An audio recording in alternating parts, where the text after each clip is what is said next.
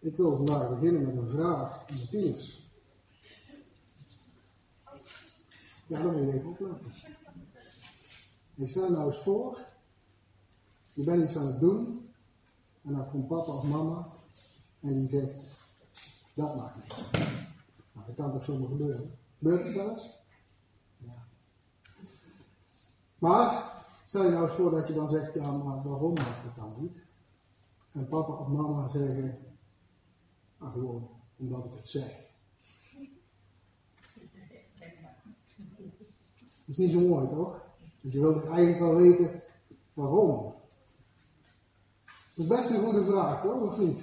Als, iets, als er een regel of een wet is, iets mag niet of iets moet op een bepaalde manier, dat je jezelf dan afvraagt, waarom? Waarom moet het zo? Waarom mag ik niet? Dat is een goede vraag. Nou, zo is het ook goed om te weten waarom de Heere God ons wetten en geboden heeft gegeven. Ja, want we zouden zomaar kunnen vervallen in een blinde gehoorzaamheid. Hè? Dat we nou, staat er, dus dan doen we het maar. Gewoon, gewoon het moet. We hebben vandaag gelezen in Matthäus 12 en in mijn Bijbel staat hier boven dit gedeelte Jezus en de Sabbat. Sabbat. Bij dat woord denken we ook al heel snel, tenminste ik, ik vaak wel, aan, aan dingen die niet mogen of wel mogen. Dat is een associatie die we bij het woord hebben, Sabbat. Maar gaat de Sabbat daarover? Is dat zo? En, en niet alleen de Sabbat in zijn geheel, want we gaan het vandaag niet over de Sabbat hebben, maar in de wet en de geboden van God in zijn algemeenheid. En de vraag is dan ook nou, hoe gaan wij daar nou mee om? Wetten, geboden van God, Oude Testament, wij weten het Nieuwe Testament. Is dat hetzelfde? Of moeten we daar nou anders mee omgaan? Het zijn vragen die best wel eens kunnen spelen onder christenen.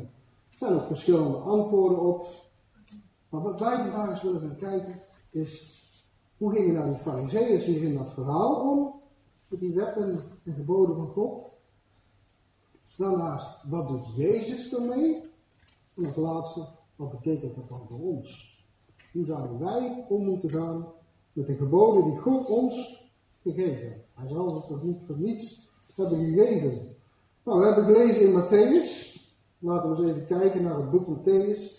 Wat is nou kenmerkend voor het boek Matthäus, het evangelie van Matthäus? Dat lezen we in hoofdstuk 4, vers 23. Dan lezen we iets van een soort van drievoudige bediening. Daar staat, hij leerde één in de synagoge. Hij verkondigde het evangelie van het koninkrijk. En drie, hij genas alle ziekte en kwaal onder het volk. Nou, als u goed opgelet heeft, dan kwamen al die drie dingen kwamen min of meer wel voorbij. Dat is wat Jezus doet.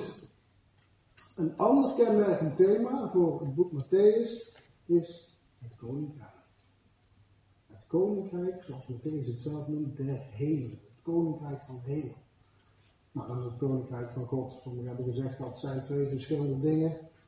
We mogen geloven, het koninkrijk van de hemel is het koninkrijk van God. Lucas, de evangelist, noemt het het koninkrijk van God. Matthäus zegt het koninkrijk van de hemel. Dat koninkrijk, dat is een belangrijk thema van vandaag. Want juist dat koninkrijk werpt, we zouden het zo kunnen zeggen, werpt een ander licht op die geboden van God. Blijven dezelfde geboden, maar wordt wel een ander licht opgeworpen. Dus als je dat wet, die wet en het koninkrijk eigenlijk naast elkaar zet, dan, dan, dan ja, dan zie je, en je, je betrekt Jezus daarbij, dan zie je, dat wordt ook gezegd over Jezus, Jezus vervult die wet. En als, als we zeggen Jezus vervult de wet, dan zouden we ook kunnen zeggen, hij maakt hem vol. Want het vervullen, dat woord betekent eigenlijk volmaken. En als je zegt volmaken, dan, dan zou je ook kunnen zeggen, daar klinkt iets in door van compleet maken.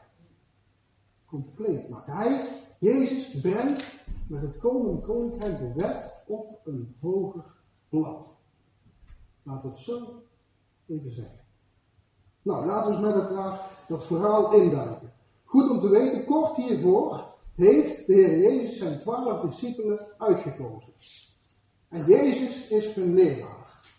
Hij is de leraar, de rabbi, zij zijn de discipelen, de leerlingen. is wat een discipel betekent. En wat is dat nou voor verhouding?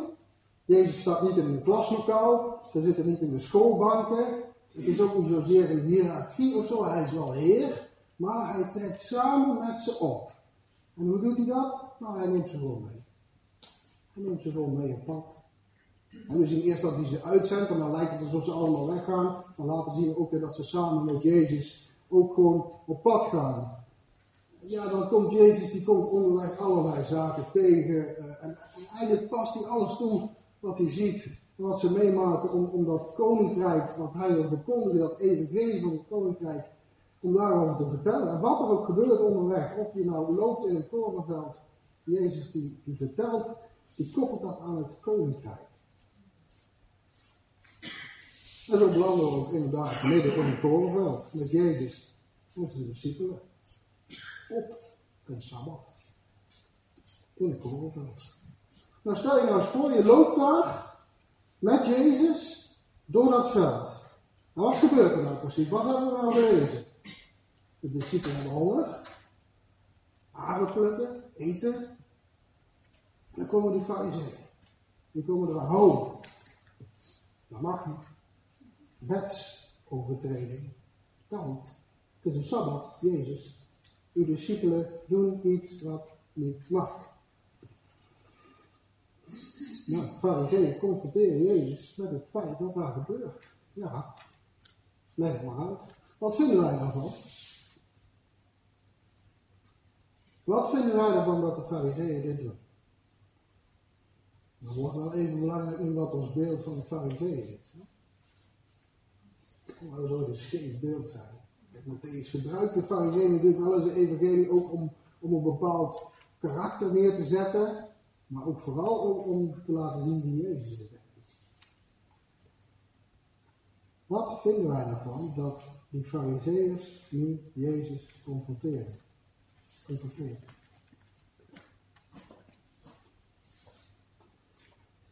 Als je het woord fariseeën opzoekt in het woordenboek. Wat kom je dan tegen? Ik heb het gedaan. Schijnheilige. Huigelaar. Maar als je nou gaat kijken in de Bijbel, en je kijkt naar het Griekse woord, en je gaat het terugvertalen, dan betekent het afgezonderde. En het is niet helemaal duidelijk wat het nou precies toen de tijd betekende. Het kan van buitenstaanders een woord zijn wat ze voor de fariseeërs gebruiken. Nou, dat zijn diegenen die zonderen zich overal af. Maar het kan ook voor hunzelf geweest Nou, wij zijn, wij willen ons uh, richten op Gods geboden wet en daardoor zonderen wij ons af. Dus het is niet zo makkelijk te zeggen of dat nou negatief of positief was. Maar schijnheilig en huichelaar, dat is iets wat wij aan de term fariseeërs hebben meegegeven. En dat is ook helemaal niet zo vreemd, want het lijkt er ook wel een beetje op dat ze zo weggezet worden. Wat alleen belangrijk is, is dat we kunnen er niet zomaar van uitgaan dat alle fariseeërs en schriftleerden in die tijd schijnheiligen en huigelaars waren. Dat zou niet goed zijn om dat zo te zeggen. maar je mag je wel eens voorstellen. Hoe moet het daar nou voor de fariseeërs geweest zijn? Waar waren ze eigenlijk mee bezig? Wat deden ze? Ga eens naar wat ze deden. Ze waren toch bezig met de wet aan het naleven. Heel strikt, heel strikt. Dan komt daar een man, Jezus, en die wijst hun op hun geloofspraktijk. Op hun toepassing van de wet. U moet niet vergeten, we lezen in dit gedeelte ook dat zijn wilde doden. Op overtreding van een sabbatsgebod stond de doodstraf. Begrijpt u waar ik naartoe wil? We zouden heel snel geneigd zijn om die fariseeën de wijst. Te slecht Maar waar waren ze hiermee bezig? Ze waren bezig de wet aan het maken. Nou, dan komt natuurlijk de volgende vraag: op welke manier deden ze dat? En is dat de juiste manier om zo met de wet om te gaan? Jezus vroeg ook nog wel wat van ze. En zij die die wetten zo belangrijk vonden, moesten ze nu in één keer in een ander daglicht vinden. Dat is een hele verandering toch? Wat is die verandering in uw denken misschien? Bekering. Voor hen was het net zo goed een bekering. Een hele omschakeling, een echte bekering. En dat was ook de boodschap van het koninkrijk, bekeer u. Want het koninkrijk is nabij. En zo is dat koninkrijk, onszelf richten op dat koninkrijk was voor de fariseeërs een bekering. En dat is voor ons ook een bekering. Het is een vernieuwing van denken. Of je nou de God van Israël al kent, zoals de fariseeën, natuurlijk is dat wel een groot voordeel. Maar ja, ze hebben het niet gekend. Dus ja, of dat nou zo'n groot voordeel was. Het is een vernieuwing van denken, een koninkrijksdenken willen we het vandaag maar noemen. Maar laten we vandaag dus ook eens proberen om niet recht tegenover die fariseeën gaan te staan, maar ook eens proberen in hun huid te kruipen. Want ja, als je nou aan dit verhaal denkt hè, en je probeert jezelf in te leven in het verhaal en je zou, je zou ergens, zou je moeten zeggen, nou ik hoor dan hier of daarbij. Zou het dan niet zo zijn dat je jezelf al heel snel bij de discipelen voegt? Misschien. Maar probeer nou eens vandaag ook eens vanuit die fariseeën te denken. Want, nou, laten we het dus naar deze tijd trekken. Hoe zou Jezus in deze tijd, hoe spreekt Jezus ons aan op onze toepassing van dezelfde wetten Gods? Dan ben je ineens misschien niet meer zozeer een discipel, maar dan ben je ook de fariseer dat verhaal. Want misschien kan het zomaar zijn dat hij nog even wat recht moet zetten. Hé, hey, dat wat ik met mijn koninkrijk en met mijn vaders koninkrijk toch wel even net iets anders bedoeld. En dan is het waar zijn dan bereid om bijgeschaafd te worden? Zijn we bereid om gevormd te worden door de Heer Jezus? Nou, wie ben jij in dit verhaal? Waar lijkt je? Ben je de discipel? Ben je de fariseer? Dat is helemaal niet negatief. Negatief bedoeld. Je mag vandaag best even de fariseer zijn en bijgeschakeld. Nou, om erachter te komen wie wij zijn in dit verhaal, laten we eens kijken. Wat doen de fariseeërs met Gods geboden? Nou, we hebben gezien, ze zijn fanatiek in het houden van Gods wetten. Nou, wat is dat dan te zeggen? Dat is toch mooi? Fanatiek zijn in het volgen van Gods geboden. Maar het was als het ware een doel op zichzelf geworden. Deze wethouder. En dat kan bij ons ook zo gebeuren. Ik zei het al, hè? gewoon omdat het geschreven staat. Het moet, het moet, het staat er, dus dan moet je doen. Moet je niet over praten, moet je niet over discussiëren, moet je gewoon doen. Nee, Gods geboden hebben een doel. En dat doel moeten wij niet uit het oog verliezen. Als wij dat doel niet voor ogen houden, dan is het doel gemist. Zo meer daarover. Deze fariseeërs waren vooral bezig met de letter van de wet. Het staat geschreven, aren plukken op de Sabbat mag niet. Staat een eten mag niet, punt uit. En Jezus, wat doet Jezus dan? Is mooi. Als Jezus je confronteert, als Jezus mensen voor het blok stelt, dat doet hij uit liefde. Laten we dat voorop stellen. Dat doet hij niet om je te kleineren. Dat is om jou dichter bij de Vader te brengen. Laten we dat voorop stellen.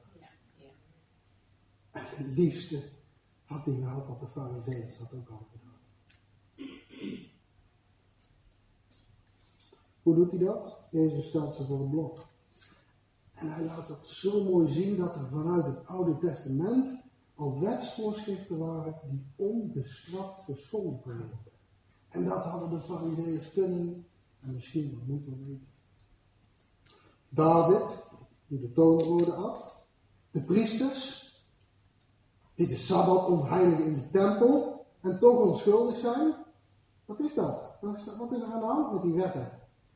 Het is alsof Jezus hier zegt, nou beste fariseeërs, was het plukken en eten van die aarde daar op de Sabbat, daar in die korenvelden nou werkelijk erger dan wat David en de priesters deden? Dan blijft het stil. Fariseeërs zeggen niks. Althans, het staat niet geschreven. Ik denk dat het heel stil was toen. Denk je niet? Herken je dat? Herken je dat? Dat je stil wordt voor de woorden van Jezus. Dat Hij op een moment ergens in jouw leven laat zien hoe diep hij in jouw hart naar binnen kijkt. Zoals hij dat daar bij de fariseeën ook Hij kende de diepste overweging, de verlangens en drijfveer. En zo weet hij dat ook bij, bij jou en bij mij, bij ons. Hij kent onze motivaties, onze verlangens. Hij had natuurlijk al lang gezien wat de diepste drijfveer was van de acties van de fariseeën. Wat wilden ze doen? Ze wilden kosten wat kost, Jezus, veroordelen. Door hun eigen voor de wet als doel in zichzelf, zagen zij niet dat ze met iemand te maken hadden die meer is dan de tempel. Die tempel die zij notabene zelf zo belangrijk vinden. Jezus zegt, meer dan de tempel is hier. Eigenlijk zegt hij, ik ben de Messias die jullie verwachten. Ik ben degene die de ware Sabbatsrust kon brengen. Maar zij zagen het niet. Wat erg. Laten we er ook steeds op blijven bidden dat die Joodse volk het ook mag zien dat het hun Messias is. Waarom zagen ze het niet? Waarom zagen ze het niet? Door een verkeerde interpretatie van Gods geboden. Zo sta je daar. Oog in oog met de Zoon van God. En je herkent hem niet. Omdat, waarom? Omdat wat hij doet, wat hij zegt, niet overeenkomt met jouw beeld van een dienaar van God. Of met jouw beeld van de Messias. En dat kan ons ook gebeuren. Dat is belangrijk, ook vandaag. Het kan zomaar gebeuren dat wij de ware Jezus niet zien zoals hij door de Vader bedoeld is. Wie hij werkelijk is, omdat wij niet bijgeschaafd willen worden in ons denken en in ons doen. Omdat we ons simpelweg niet willen bekeren. Dan denk je dat je Jezus kent, maar in feite heb je zelf een beeld gecreëerd wat jou misschien het beste uitkomt. Van wie hij dan zou moeten zijn. Ik heb het altijd zo geleerd, dus zo is het. Nee, als, als Paulus in zijn brieven zegt dat wij maar ten dele kennen, dan kunnen wij daar maar één conclusie uit halen. Allemaal, dat wij constant, elke dag opnieuw vernieuwd moeten worden in ons denken. En dat er nooit een punt zal komen voordat hij terug is gekomen, dat wij kunnen zeggen, en nu heb ik hem in een doos. Nu weet ik wie die is. Nee, we kunnen elke keer opnieuw blijven leren. En we moeten elke keer bereid zijn om te zeggen, nu heb ik iets nieuws geleerd, en dat wist ik nog niet. Mijn ogen zijn opnieuw open gegaan. Hij is Heer, Hij is Jezus, Hij is de koning, Hij is de Messias. Dacht dat ik dat wist, en nu weet ik nog een klein beetje meer. En ik hoop dat ik nog veel meer mag weten.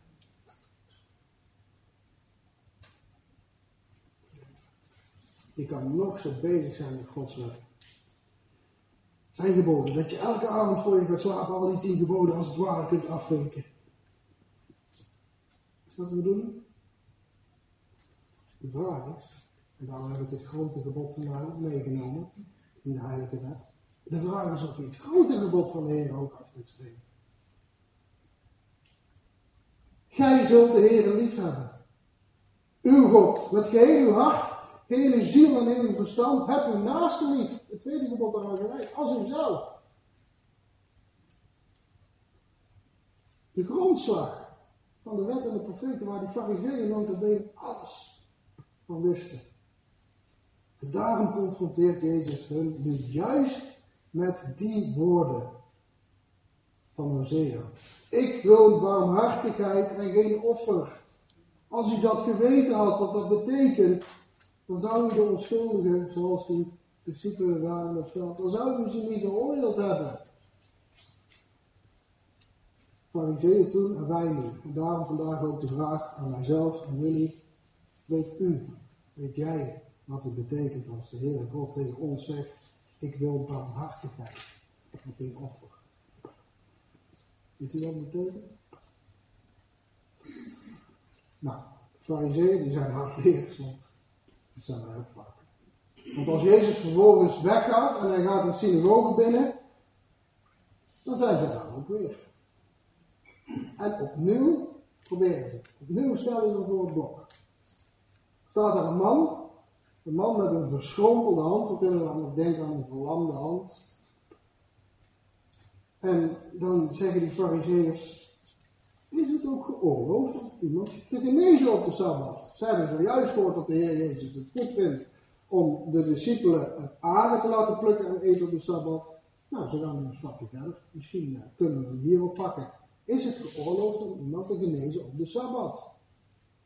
En wederom, Jezus, komt hij met zijn confrontatie. En nu nog scherper dan daarvoor. Jezus zegt, stel dat u één schaap hebt en dat schaap valt op de Sabbat in het kuil. Wie van u zou het eruit halen? Het was natuurlijk een retorische vraag. Hè? Natuurlijk wist Jezus wat de fariseeën zouden doen. Ze zouden dat schaap natuurlijk uit je kuil gehaald. Ja, je mag wel geloven dat die fariseeën op dat moment ook weer stil werden. Hè? Dat was daarvoor dat, oh jee, ach, doet hij het weer? Heeft hij ons weer door? Ja, ja natuurlijk zou ik dat schaap uit je kuil. Jezus confronteert hem als het ware nu met het feit dat zij, even kijken naar dat andere verhaal, dat schaap belangrijker vinden dan de honger van de discipelen en de hand, de verlamde hand van de man in de synagoge. En dan zegt hij, is een mens niet veel meer waard dan een schaap. Nou, daaruit concludeert de Heer Jezus dat het inderdaad zo goed is. Want als je een schaap uit een kuil mag halen, nou, dan mag je toch op zijn minst goed doen aan een mens.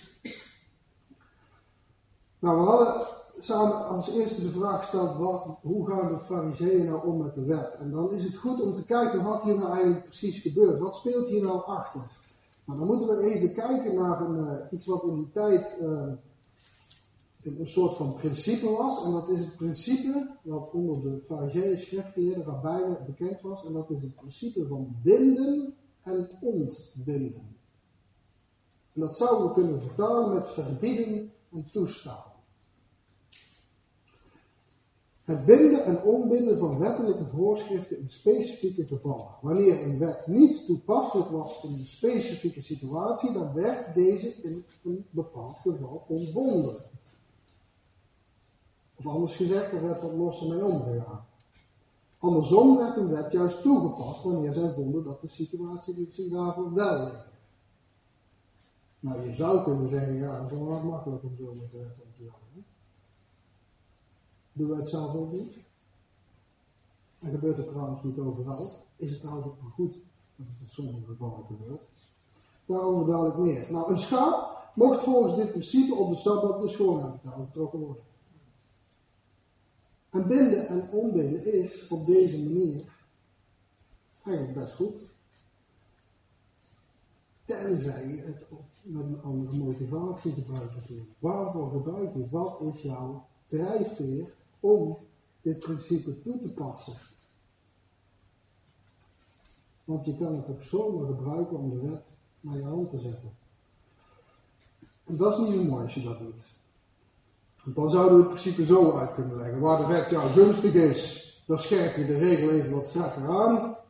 Maar als de wet jou op dat moment even, als je iets graag wil doen, nou, de wet staat even in de weg, dan neem je de wet voor het gemak even, maar iets minder serieus. Nou, zo zet je de, de wet bij je hand.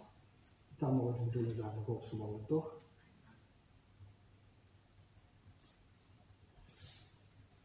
kritische vraag misschien. Wat doen wij het ook wel eens? Zetten wij de wet wel eens naar ons hand? Ik heb, ben er even bij mezelf nagegaan en ik moet concluderen dat ik het zelf ook wel eens doe. Ook soms onbewust. Het kwam goed uit. Het zal niet voor niets zijn dat vandaag, we wisselen dat om de geloofsbeleiding, de tien geboden, dat vandaag de tien geboden aan de beurt waren. Denk daar nog eens over na. Gij zult niet liegen. Maar wat nou als je in de oorlog Joodse mensen wilt verbergen in je huis? En ze komen aan je deur. Zijn er hier Joden in huis? Zij zullen niet liegen. Binden, onbinden. Moet ik nog meer zeggen? Eer je vader en je moeder.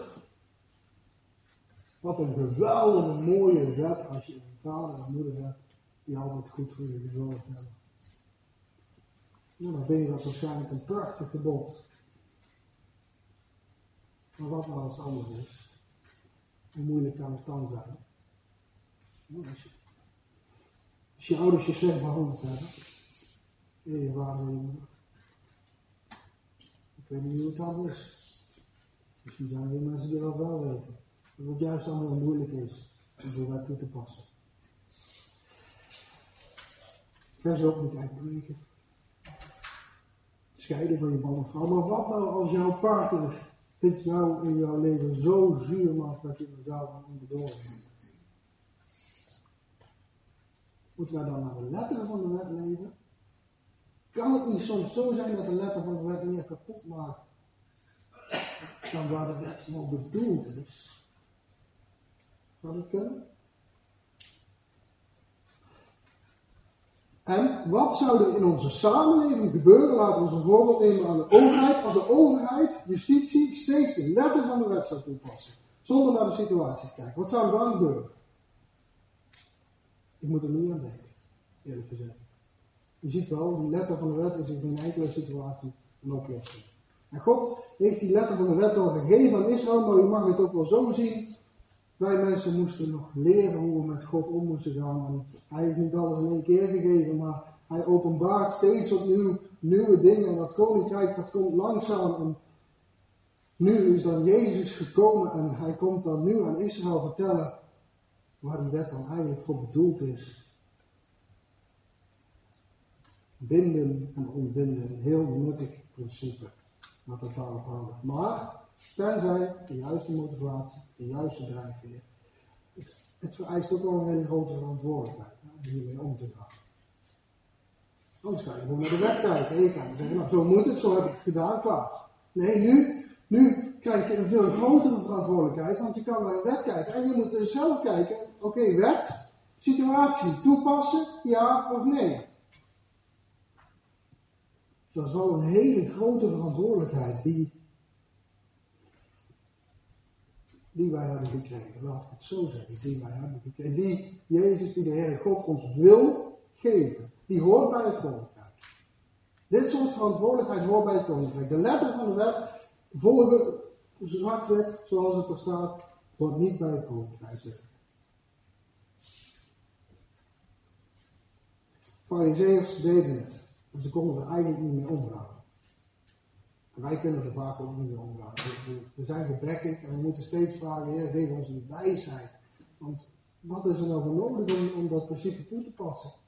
Wijsheid van de Heer, kennis van Hem. En de juiste drijfveer. Hoe kunnen wij nou weten hoe we dat moeten doen? Daarom moeten we kijken naar Jezus. Jezus geeft zelf het voorbeeld hoe dat moet. Hij is daar ook de leraar in. En hij begint daar meteen mee in de synagoge daar, want wat doet hij? Hij geneest die man. Hij geneest die man met de verlamde hand op de Sabbat. En daarmee laat hij zien dat het gaat om de barmhartigheid.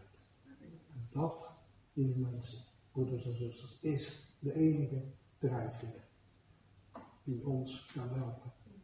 In het toepassen van Gods geboden. Hoe passen we dit toe in ons leven? Barmhartigheid. Weet je wat barmhartigheid is? Is een heel groot woord. Daar kan je andere, andere woorden onder zetten.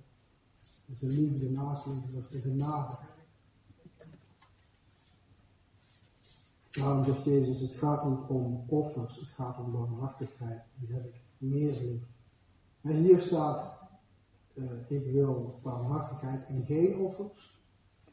Maar je zou het eigenlijk, ik geloof dat het in Hosea zo staat, ik wil barmhartigheid meer dan offers. Er is niets mis met je leven opofferen aan, aan God, je leven uh, ten dienste stellen van de Heer, dat zou je ook best een offer kunnen noemen. En laten we daar niet uh, te moeilijk over doen. Jezus laat zien dat het Sabbat een dag is om goed te doen. Laten we niet vergeten dat zal ik het zeggen? Wij Het volwassen worden van een christen hoort gepaard te gaan een, een besef dat rust met God op de juiste tijd goed is en nodig is. Nou, gaf Jezus zelf ook absoluut niet af. Maar hij zegt wel, letter van de wet op die dag, dat, daar gaat het niet om. Als jij iemand moet redden op de Sabbat, dan ga je niet naar de letter van de wet kijken. Dan. Als iemand honger heeft, als iemand lijdt, dan moet je helpen. Dan is de barmhartigheid de drijfveer. En niet het houden van de wet. Want het voldoen aan uiterlijke rituelen zoals offers zonder de juiste drijfveer heeft geen waarde. Het heeft geen waarde in zichzelf. Dan verandert, gehoorzaamheid aan de wet kan dan veranderen in een slaaf zijn aan menselijke tradities. En dat moeten we niet willen. Dat wil de God niet, dat moeten we zelf niet willen. Nou, wat doet Jezus? Hoe zouden we kunnen zeggen wat Jezus ons eigenlijk wil leren hier in deze situatie? Dienstbaar zijn aan God en de naaste. Niet naar de letter van de wet leven, maar naar de geest van de wet. Nogmaals, het is een hele grote verantwoordelijkheid.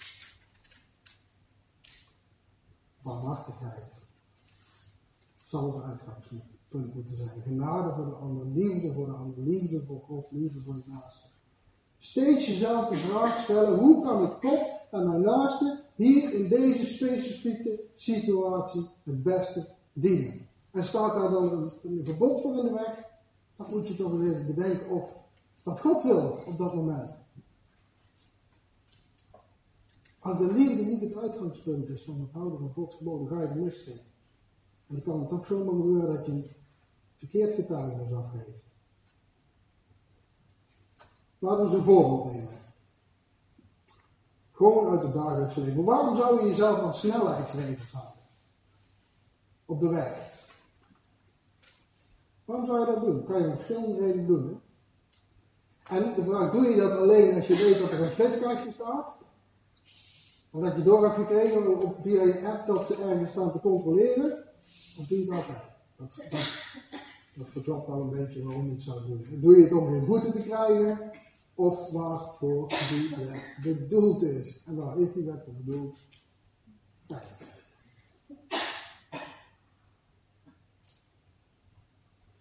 Wat is jouw motivatie om je aan een bepaalde regel te houden?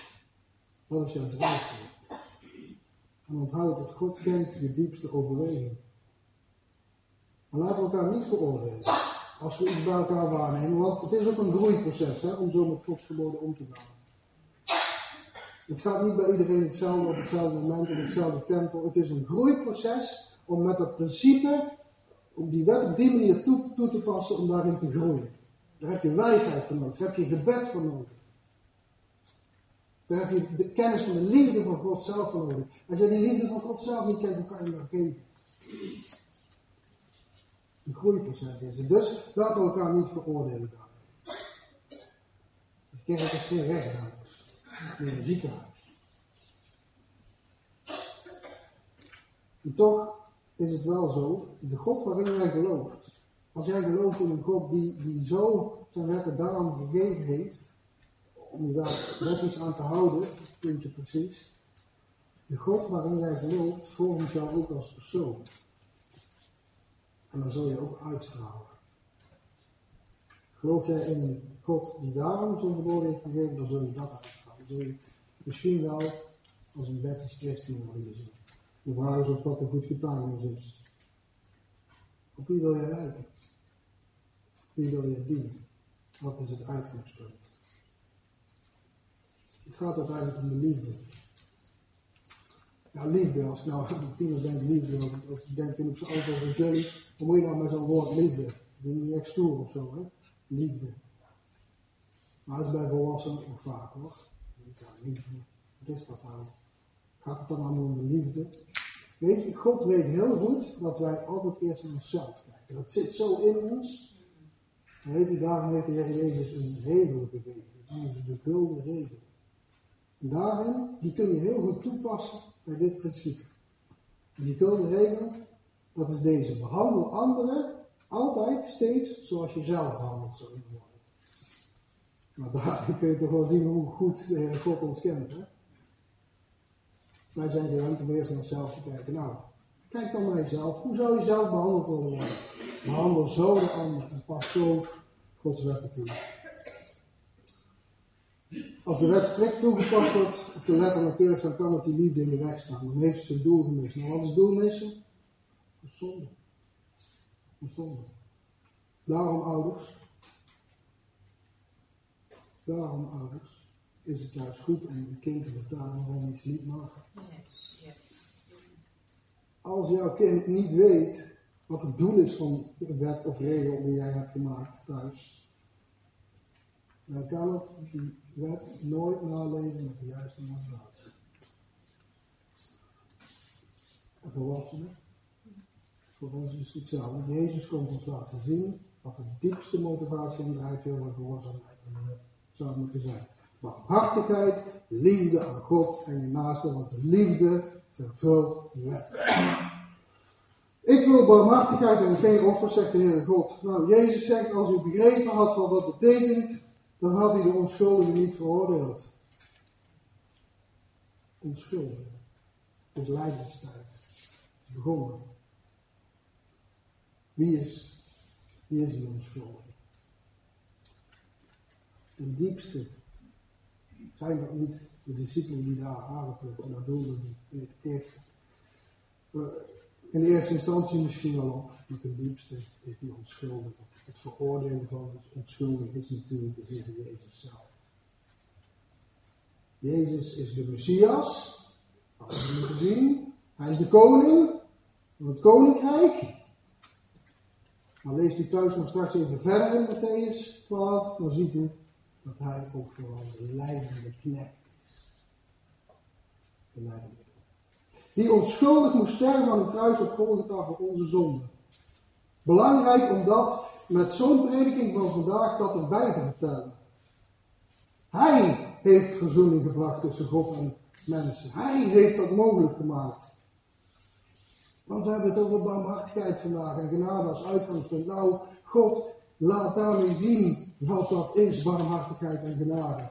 Dat is de ultieme barmhartigheid en genade die God ons daarmee heeft laten zien. In het offer van zijn zoon. Laten we vandaag ook heel duidelijk zijn hierin. Onze barmhartigheid die hij van ons vraagt in het toepassen van Gods geboden is geen weg naar God. Absoluut nooit een weg naar God. Is niet genoeg. Gebrekkig. Gebrekkig en daarom niet genoeg. Want God is volmaakt. Het is geen weg naar God, maar het is een weg met God. Dat is het.